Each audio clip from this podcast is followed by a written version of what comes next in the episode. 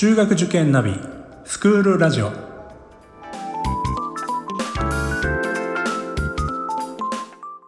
スクールナビゲーターののびるです。この番組は中学受験を目指すご家庭に学校の先生からの生の声や受験に役立つ情報をお届けするラジオです。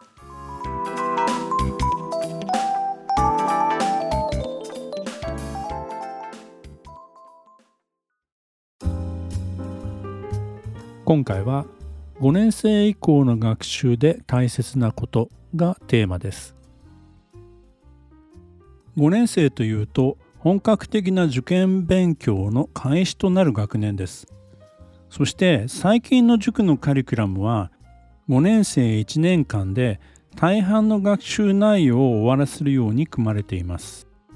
早い上に学習密度が濃いということになりますね。そういう中で5年生で受ける、まあ、テストこの結果について、まあ、そのままですね、えー、受け止めてしまうと親がすごく焦ってしまうということまあよくあることなんですね。もちろん結果は結果として、まあ、受け止めなくてはいけないんですが、まあ、その結果がそのままですね入試の結果合否につながるというわけではありません。先ほども言いましたように、まあ、進むスピードも速くて学習内容も濃いものになりますから、まあ、この内容をですね完璧に理解してテストでも結果が出せる子というのは本当に一握りの子なんですね。最終的に御三家に入るような子でもですね5年生の段階では結構苦戦するんですよね。理解できない部分も残しながらですね、まあ、定着も曖昧のまま次のカリキュラムに進んでいくことは、まあ、普通にあるんですね。もちろんそれでいいわけではないんですけども5年生はまだ完成度を求める時期ではないので成績だけでですねまあ判断して親が焦らないことが大切になってきます。親が気にすべき点はですね日々の宿題がきちんとできているかどうか。もちろんこれは、まあ、その子にとって適正な宿題であるという前提においてですけどもね。塾によっては授業ごとに毎回確認テストが行われる、まあ、そういったところもあるでしょうから、まあ、そういった基本的なテストをちゃんとできているかどうか、まあ、こういったところに注目してほしいなと思います。誰もが分かっている通りですね応用問題を解くためには基本的なことがまず身についてなければできないわけですね。ですからそういった基本的なところをさえ身についていればですね6年生になってしっかり応用問題につなげていくことができるわけですよね。6年生になって志望校の判定テストみたいなものを受けると分かるんですがまあ6年生になっても5年生の基本的なところができてないで、まあ、これをどうしようって悩むご家庭って本当に多いんですよ。そこからまあ5年生の復習をするという時間って本当にもったいないですよね。ですからあまり手を広げず基本だけしっかり勉強しておく。えー、まあ応用問題できなくても正直言って無視してもいいぐらいだと私は思ってます。6年生が勝負ですからね。それから4年生から5年生になってですね急に成績が落ちるというようなケース。これで親が焦るケースもあります。原因はまあいろいろあるんですけども一つ例を紹介しますと、まあ、4年生のうちはですねまあ覚えちゃえばできちゃうような問題とかですね直感的にひらめいてあ分かっちゃったみたいな問題というのがまだ混ざってるんですよね。ところが5年生になるとじっくり考えて解かなくてはいけない問題。そういうものが非常に増えるんですね。分かりやすく言ってしまえば一夜漬けでは通用しない問題というのが増えるということなんですね。まあ何かのきっかけでですねたくさんいろんなことを覚えたりするのが大好きなお子さんというのもいらっしゃいます。まあよく知ってるねそんなことなんていうふうに大人に褒められたりするとますますですねいろんなたくさんのことを覚えてですね、えー、まあちょっと自慢したりとかですねまあそういうのも好きなんですよね。そういったですね覚えることが好きになることもとても重要なことなんですけどもそれだけではですね中学入試というのはなかなか通用しない部分もありますいわゆる思考力とか表現力と言われるものが最近は非常に問われるようになってますね。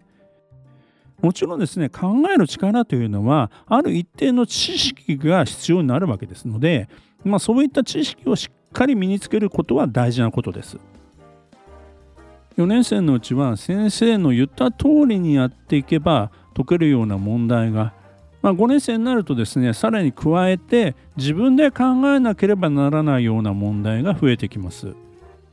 ですから丸暗記の学習ではなくてですねなぜそうなるのかどうしてなのかというですね考える学習、まあ、これによってですね興味関心も広がり、まあ、好きになったり楽しかったりすればですね自然と知識として身についていく、まあ、こういう順番の学習の方がいいんですね。覚えれば終わりの学習ばかりをしているとですねそれを活用する時にですね困ってしまうんですよね。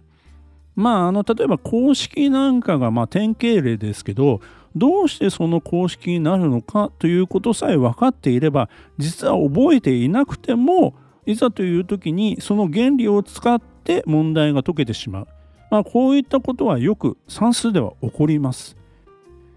ですから私の授業ではもう必要最低限の公式しか教えません。特にまあ6年生の夏前ぐらいまではですね。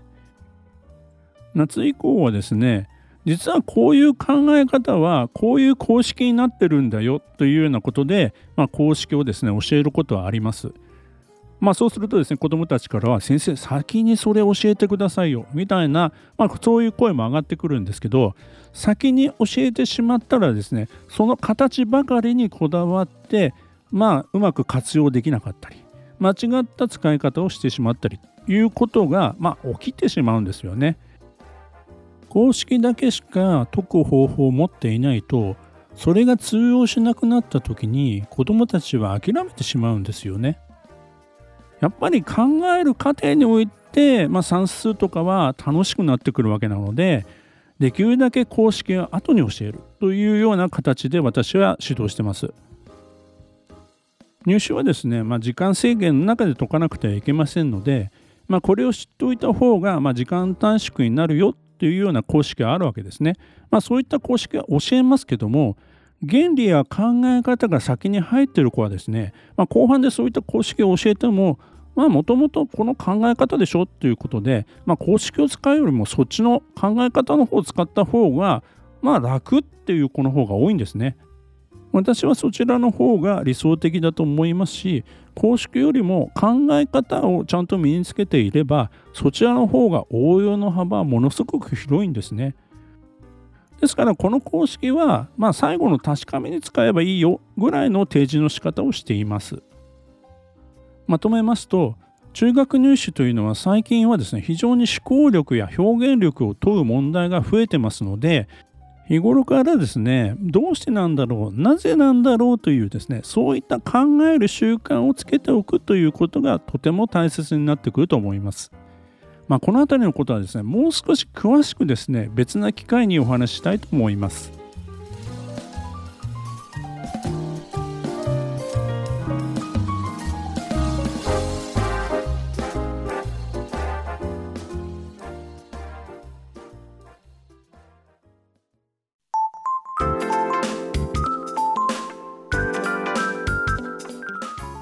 クールラジオでは番組への感想、出演してほしい学校など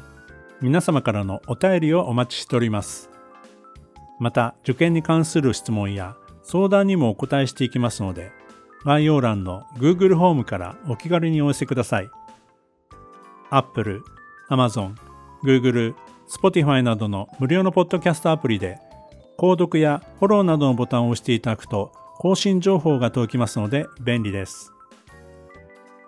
それでは次回もスクールラジオでお会いしましょう。